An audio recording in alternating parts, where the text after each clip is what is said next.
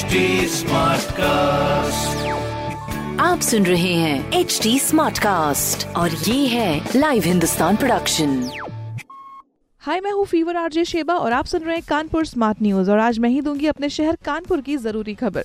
सबसे पहली खबर ये है कि एयरपोर्ट के नए टर्मिनल बिल्डिंग के काम ने पकड़ी रफ्तार।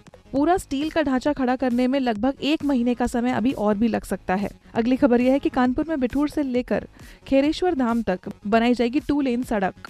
मेट्रो रूट के कारण जाम लग रहा है तो उससे राहत मिलेगी।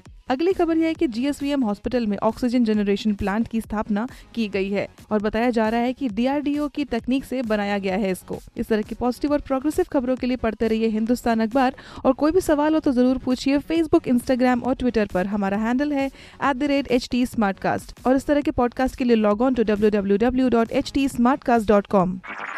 आप सुन रहे हैं एच डी स्मार्ट कास्ट और ये था live Hindustan production H smart Smartcast.